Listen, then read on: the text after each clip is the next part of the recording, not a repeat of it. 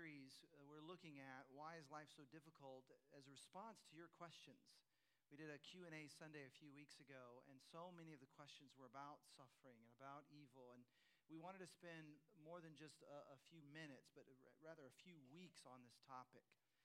And I've, we've encouraged you during the week to read through the book of First Peter and even watch the Bible Project video on that book to understand the context. But it was a time when people of faith were persecuted, even killed.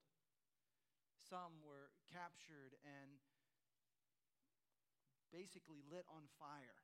They were the lamps of the streets in Rome. It was a terrible time. And yet, in the midst of that, Peter is writing about a living hope. He even writes this phrase May God's grace and peace be yours in abundance. How can we experience peace and grace when so much evil is happening all around us. And last week we heard from John Burke, our senior pastor, and he talked about how God is with us in the midst of our sufferings when we invite him, that he is bigger than our sufferings, can even bring good out of our sufferings, and that this season, this life is not all there is. There is more beyond this life. And we shouldn't just get stuck asking why. In the midst of suffering, we, we go to God, why me? Why is this happening? But instead, shift the question to how. How can I take more from this suffering than it takes from me? How can God use this suffering to bring good? We can get answers to help us grow through and overcome the worst of evil suffering. This past week, I was reading an article about a comedian who's had some success in Hollywood. And I was surprised to find that he actually grew up a devoted follower of Jesus. In fact, he was devoted in every way. He, he says he never smoked, he never drank, never had sex. In fact, he waited till his wedding night and then married the girl of his dreams. A few months later, she cheated on him, and he was devastated. And he blamed God. He writes in his memoirs I felt like the Lord hadn't held up his end of the bargain. And so he chose to become an atheist. In fact, he referred to himself as a who atheist, jumping into all the things that he had avoided before. And unfortunately, he has a massive misunderstanding of God. He, he responded with heartbreak to his wife breaking vows as if God had made those vows. He, was acting as if we do good things in order to get God to do good things for us. He had a religious understanding of God. And unfortunately, that's how many of us were raised. We grew up with this mixture of the American dream and a consumeristic view of Christianity. We think that God promised us life, liberty, and the pursuit of happiness. We think that if I do the right thing, then God owes me. And if my circumstances change, then it's God's fault. But God never promises us a life without pain or suffering or evil. God promises to be with us no matter what we face. In fact, the scriptures promise we will suffer, we will face difficulties. But God offers us something that transcends the American dream. He offers us spiritual life and liberty and the experience of holiness.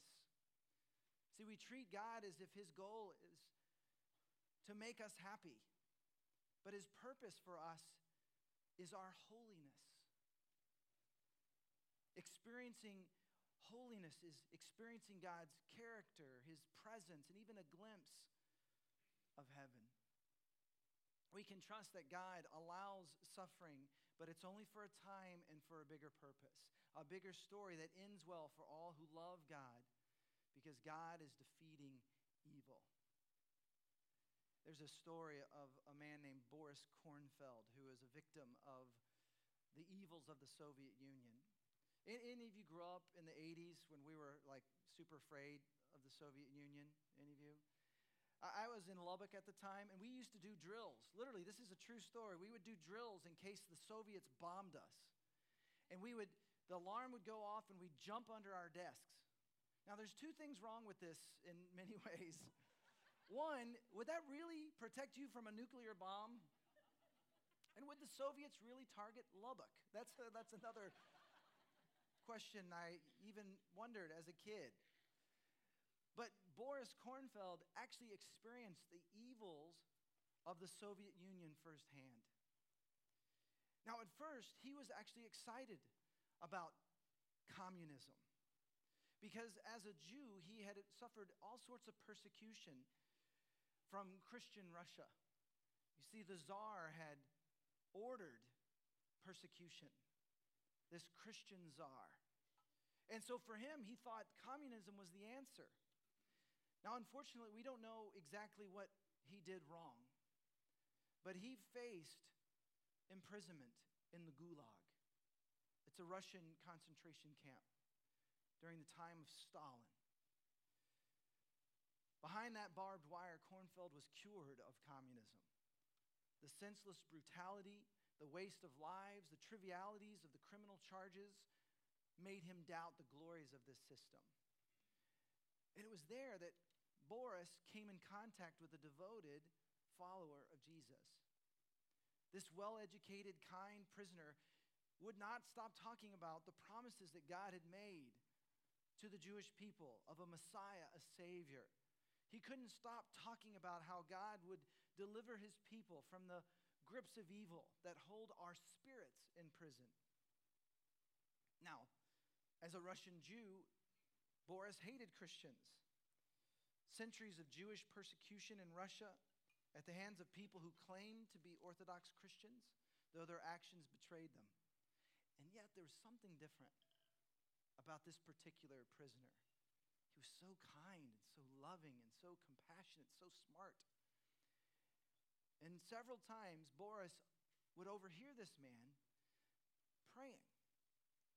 He was saying the Lord's Prayer, and he would hear him say this day after day.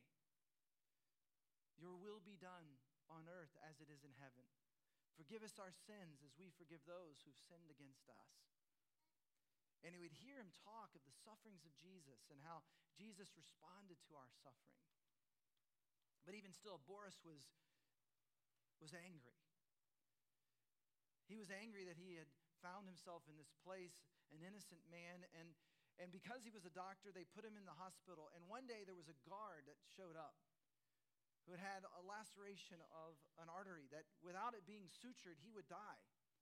And so Boris, as he was operating on this man, trying to save this man, had this diabolical thought. He realized that he could tie the, the artery, but not fully, patch him back up, and it would come loose on its own, killing the guard, and no one would ever know that he was behind it.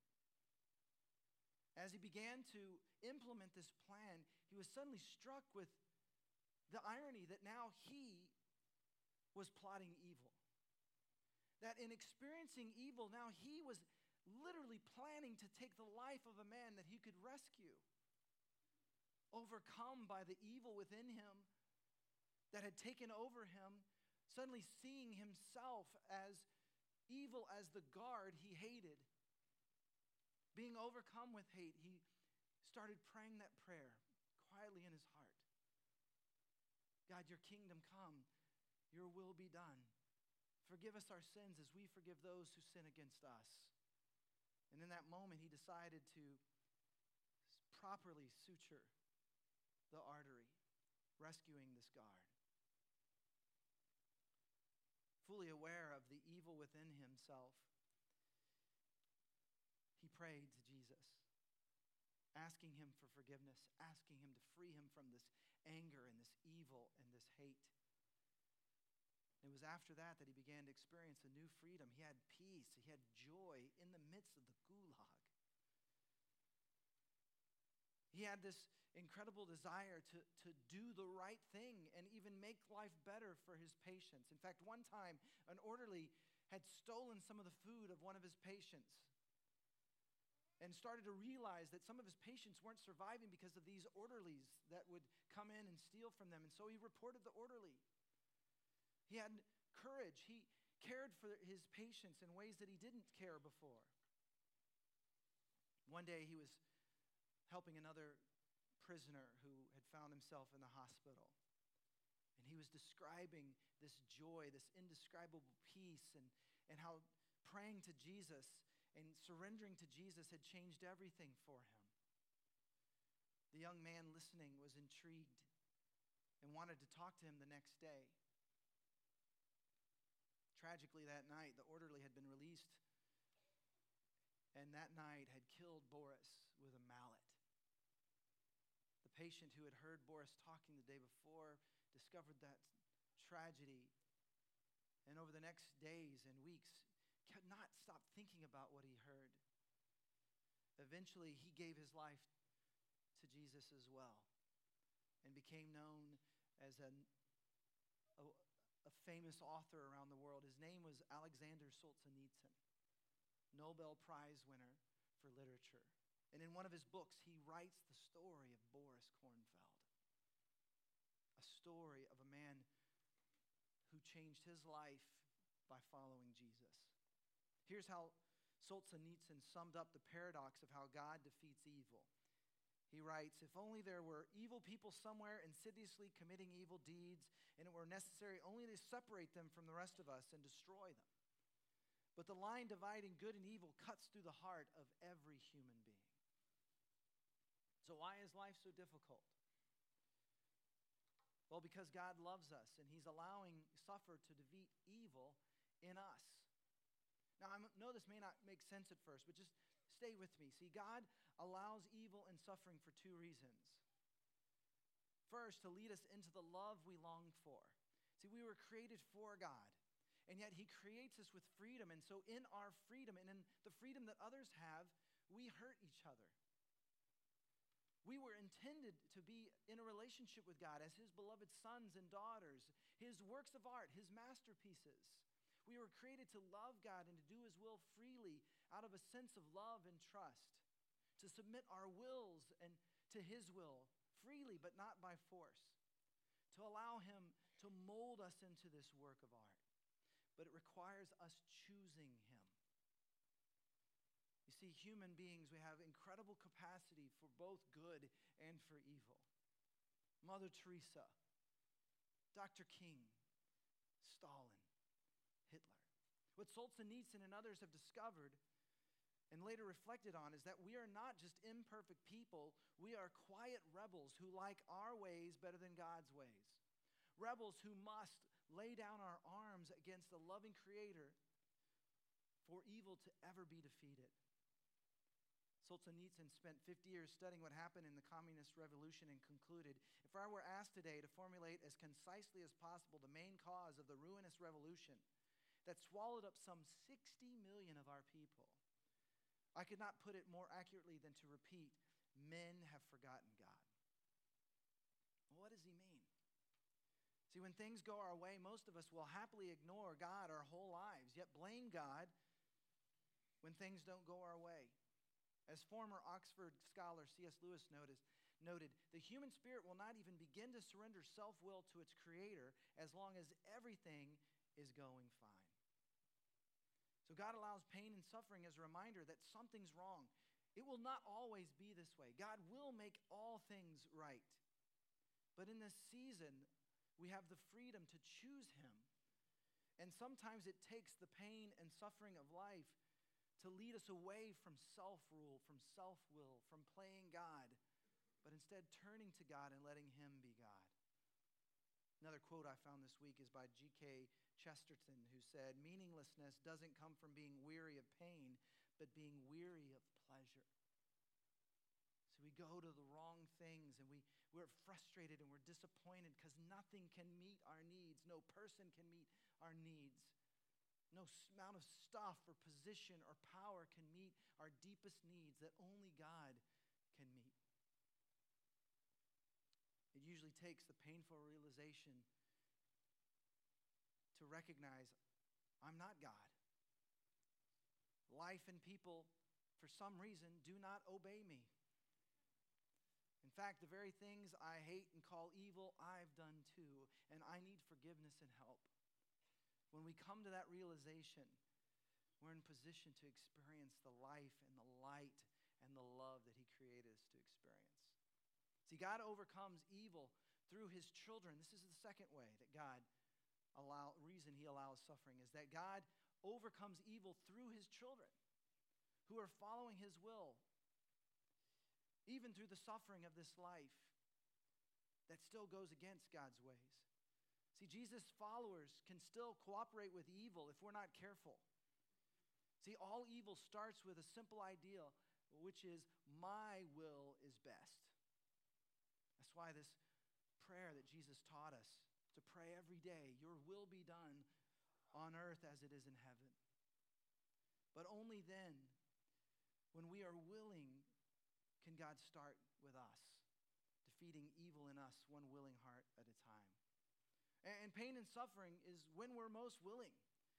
That's what Solzhenitsyn understood from the bowels of evil.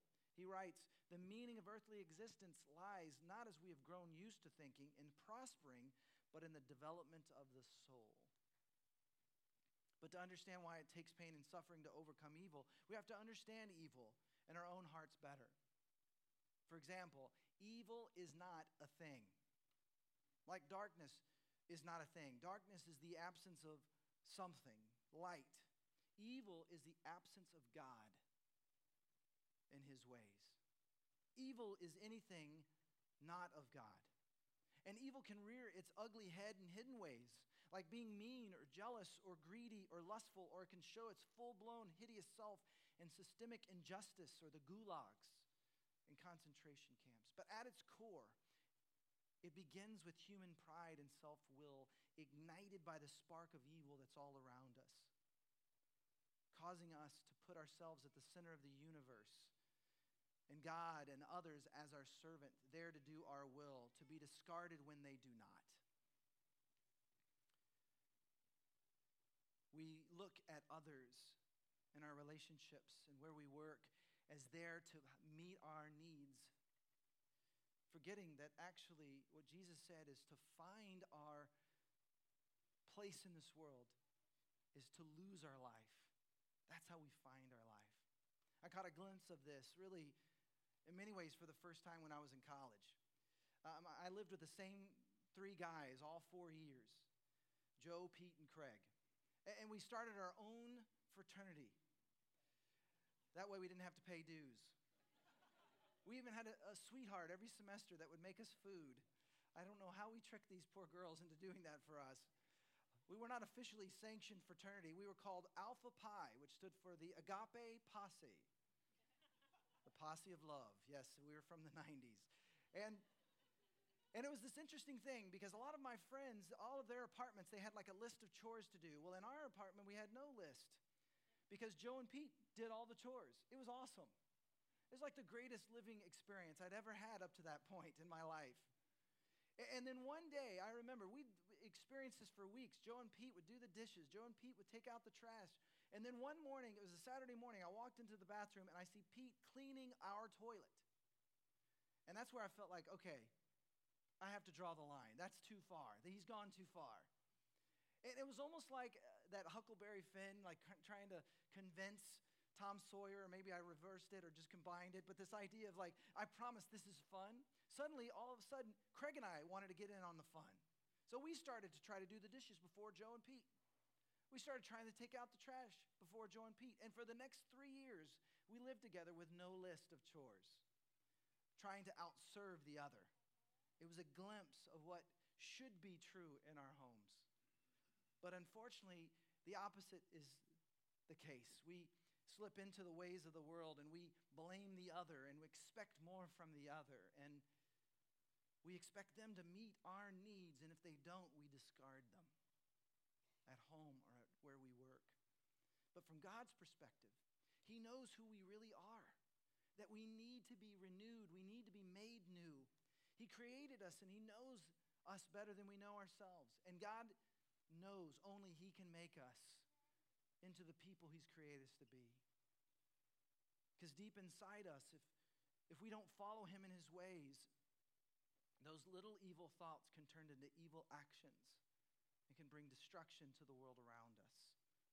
But when we put our hope and trust in Him rather than in this world, than in things of this life, the property and position and power or more stuff or more money, when we put our hope and trust in Him and have this constant connection with Him, He can allow suffering and pain to defeat evil in us and use us to bring healing for others who are suffering. See, the interesting thing is the way the message of faith has spread across cultures over the century was a direct result of how people of faith withstood suffering, how they served those who were suffering, how they worked to end unjust suffering of others. It was followers of Jesus who refused to renounce their faith under penalty of death. It was followers of Jesus who cared for their neighbors suffering from the plague as others left the city. It was followers of Jesus who put an end to slavery. It was followers of Jesus who built hospitals to care for the sick and schools to educate the poor. It was followers of Jesus who worked for the fairness and the end of oppression. It was followers of Jesus who serve others in the midst of their suffering. And so Paul, or Peter rather, writes to these suffering believers across the Roman Empire 2,000 years ago. And he tells them that God will reward their faithfulness to trust in him in the midst of the difficulties. Listen to what he writes, 1 Peter 2. For God is pleased when, conscious of his will, you patiently endure unjust treatment. Of course, you get no credit for being patient if you are beaten for doing wrong. But if you suffer for doing good and endure it patiently, God is pleased with you. For God called you to do good even if it means suffering, just as Christ suffered for you. He is your example, and you must follow in his steps. He never sinned nor ever deceived anyone. He did not retaliate when he was insulted, nor threaten revenge when he suffered. He left his case in the hands of God, who always judges fairly. He personally carried our sins in his body on the cross so that we can be dead to sin and live for what is right. By his wounds, you are healed. So, how can we defeat evil in our suffering? First, hate evil and love God. So many of us respond to the crisis in this world by blaming God and hating Him, but we're hating the wrong thing. Remember, evil is the absence of God and His ways. And so, if we hate God because of the pain and evil that we face, all we'll be left with is the evil. Whatever the whys of the pain and suffering, God wants you to look to Him put your hope and trust in Him. So it's okay to hate the pain, to hate the crisis, to hate the evil that you face. But let it push you to love God more, knowing He hates evil too and is defeating it as you love Him more. Number two, don't confuse life with God. Philip Yancey wrote a great book called Disappointment with God. If you're going through a difficult time, it could be a helpful book for you in this season or another book called A Grace Disguised by Sittser. But Yancey tells the story of a modern day Job, a man named Douglas. Tragically, Douglas's wife discovered she had breast cancer. She underwent treatment.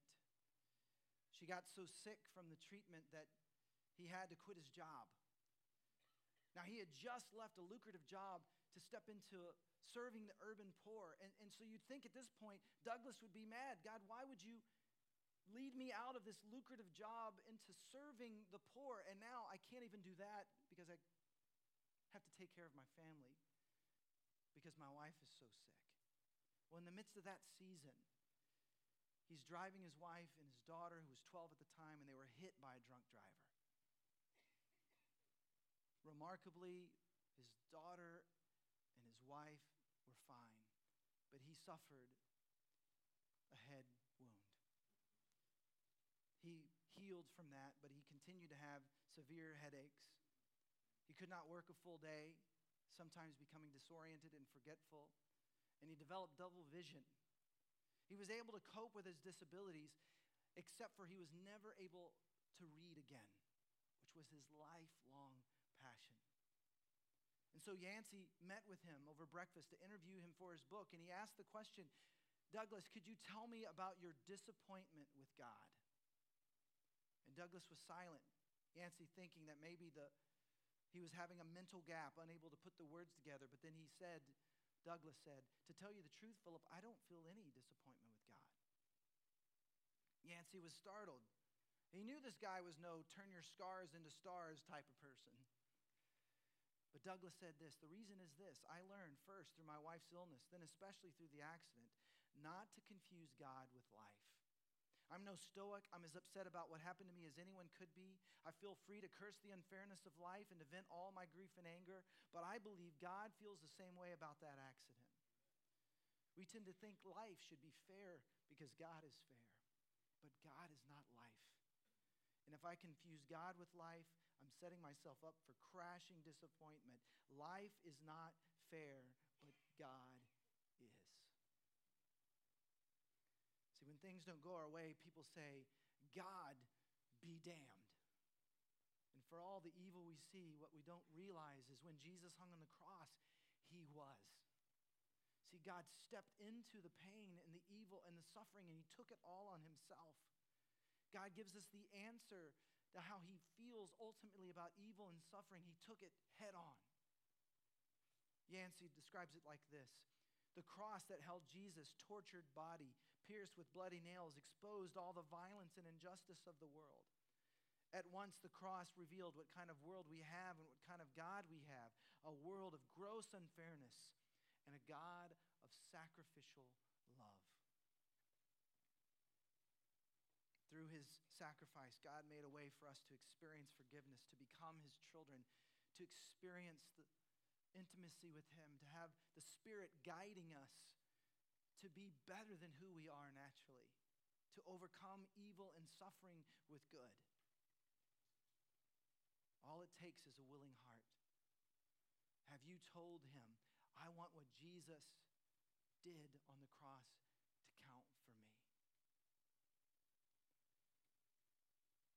When we become followers of Jesus, we become agents of change. We can overcome evil with good. Romans 8 says it this way, and we know that God causes everything to work together for the good of those who love God and are called according to his purpose for them. Now, bread is good, right? Moldy bread is bad, but do you know what humans have done with moldy bread? That's how we created penicillin, something that's healed lots of people. Now, if human beings can take something gross like moldy bread and bring good out of it. Can you imagine what the creator of the universe can do with the bad that you and I are experiencing? Listen again to Romans 8. And we know that in all things God works for the good of those who love him, who have been called according to his purpose. For those God foreknew, he also predestined to be conformed to the image of his Son. If we can trust him, we will begin to see that nothing in life is nonsense, that God can redeem even the most seemingly senseless experiences and painful things that have happened. With God, all things count. I mean, Boris, his story, his suffering was not senseless. It brought another person to faith whose writing has helped others across the century, across cultures. God can use the evil and suffering, and somehow, miraculously, in only a way that God can, bring good from it. And then use us to bring good for others. And the good that He can do says in this passage, conforming us to the image of His Son.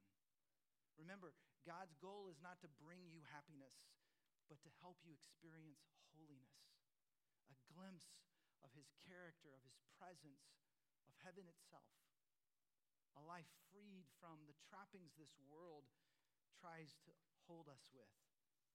We become more like the one who overcomes evil with good. And that's how God is overcoming evil through one willing life at a time. But it requires us being intentional, uh, seeking after God. And the best ways that I've discovered to grow is, is by serving others with others. That's why we point you towards Starting Gate all the time. That's why we're doing something this summer called Summer Serve, where if your schedule is opened up, there are different projects we're doing throughout the week.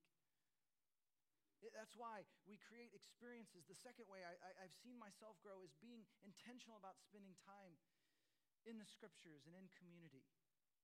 That's why we're doing something called The Way of Jesus on Wednesday nights. That's why we have open share on Wednesday nights. Being in community, letting God's word speak to us and help us. I want to encourage you to kick the summer off, this new season, as a season of growing by joining us on June 7th. It's a Friday night. We're having our multicultural dinner. Just bring your favorite dish from your family of origin, and then stay with us for our worship night as we kick the summer off together. Because here's the thing when we grow in our relationship with God, we actually get to the place where we thank Him for allowing the suffering that we've experienced. Listen to Solzhenitsyn writing in his memoirs. He says, It was granted to me to carry away from my prison years this essential experience. He refers to prison as an essential experience. And he says this Sometimes, to the astonishment of those around me, I say, Bless you, prison. I've served enough time there. I nourish my soul there. And I say without hesitation, Bless you, prison, for having been in my life. Remember the story I shared of the comedian? Just this morning, I received an email from someone who used to be part of Gateway in South Austin before she moved. And she sent me an email with an update. You see, three years ago, her husband left her, leaving not just her, but their three year old and 20 month old. As a new single mom who didn't want to be a single mom, she really struggled struggled not just to make it in life, but to even wrap her head around trusting God. She wrote this to me this morning. She writes, God really does work in amazing ways. Even when I didn't want to see it because it wasn't going the way I thought it should go. Even when I was so angry at him, even when I, I if then God, and even if it didn't turn out the way I wanted to, he has shown so much grace and love. She then writes four just beautiful stories, amazing stories of how God has helped her through the pain of these last years. But I wanted to share this little excerpt from the, the final story. She writes, There's probably still more, way more stories I could share, but finally, after three years, I'm not as angered when he sends accusatory, my ex sends accusatory emails or fails to recognize my presence. Recently, I was telling my story to someone I had just met. We were talking about divorces and the pain, and she said to me, I would never have guessed you've been through all that. You seem so whole and at peace. I now have this group of other single mom friends who are divorced or widowed or by choice, and friends who have opened up to me about their marriage struggles that I would not have had if I was still married. I don't know if I'm much of a light because I seem to be terrible at sharing my faith, but I see God's hand. I see how he's transformed me from being less concerned about what others think to focusing on what he thinks. And I wouldn't have gotten to that place if it wasn't for the pain. God is so remarkable that when we trust him with our most painful moments, he can actually show us the good that can come from it. So I want to just give you a moment, just a moment, to take out that same card. And I want you to either just draw a line under what you've written about the suffering you faced or flip it over to the other side. And I want you just to consider what is it that God is going to teach you through this? Or maybe it's something you wrote about that you did suffer in the past, and maybe it's becoming clearer that He's worked in you through that time. Just write down what is it is that He's taught you through that. Maybe it's a deeper trust in God. Or maybe it's growing in peace despite circumstances, or loving people despite their flaws and the pain they cause us. Whatever it is, just take this moment and write on the back the good that God is beginning to bring in the midst of your difficult time. Let's do that together.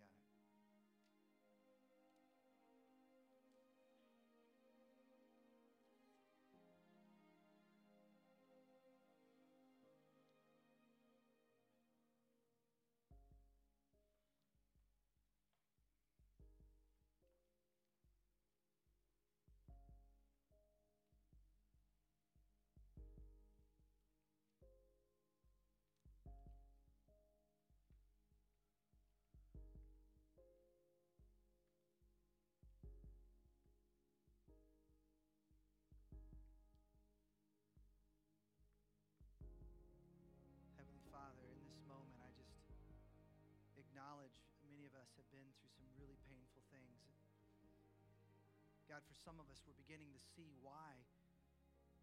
Perhaps just a glimpse of, of the good that can come through it. We may never know exactly why this or that happened on this side of eternity, God, but give us a faith to see the good that you can bring from it. God, if any of us still have a, a struggle we're in the midst of or have gone through and it, it's still not clear what good can come from it, God, would you begin to show us? May we begin to process this more with you. God, may we take our pain to you. May we surrender our anger to you, our bitterness to you.